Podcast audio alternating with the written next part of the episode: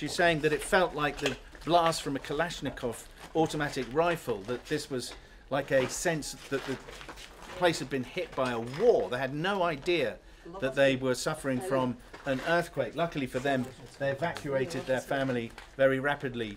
Uh, nobody in their family was killed, but in the village, there was uh, combien? 27, 27 people were killed.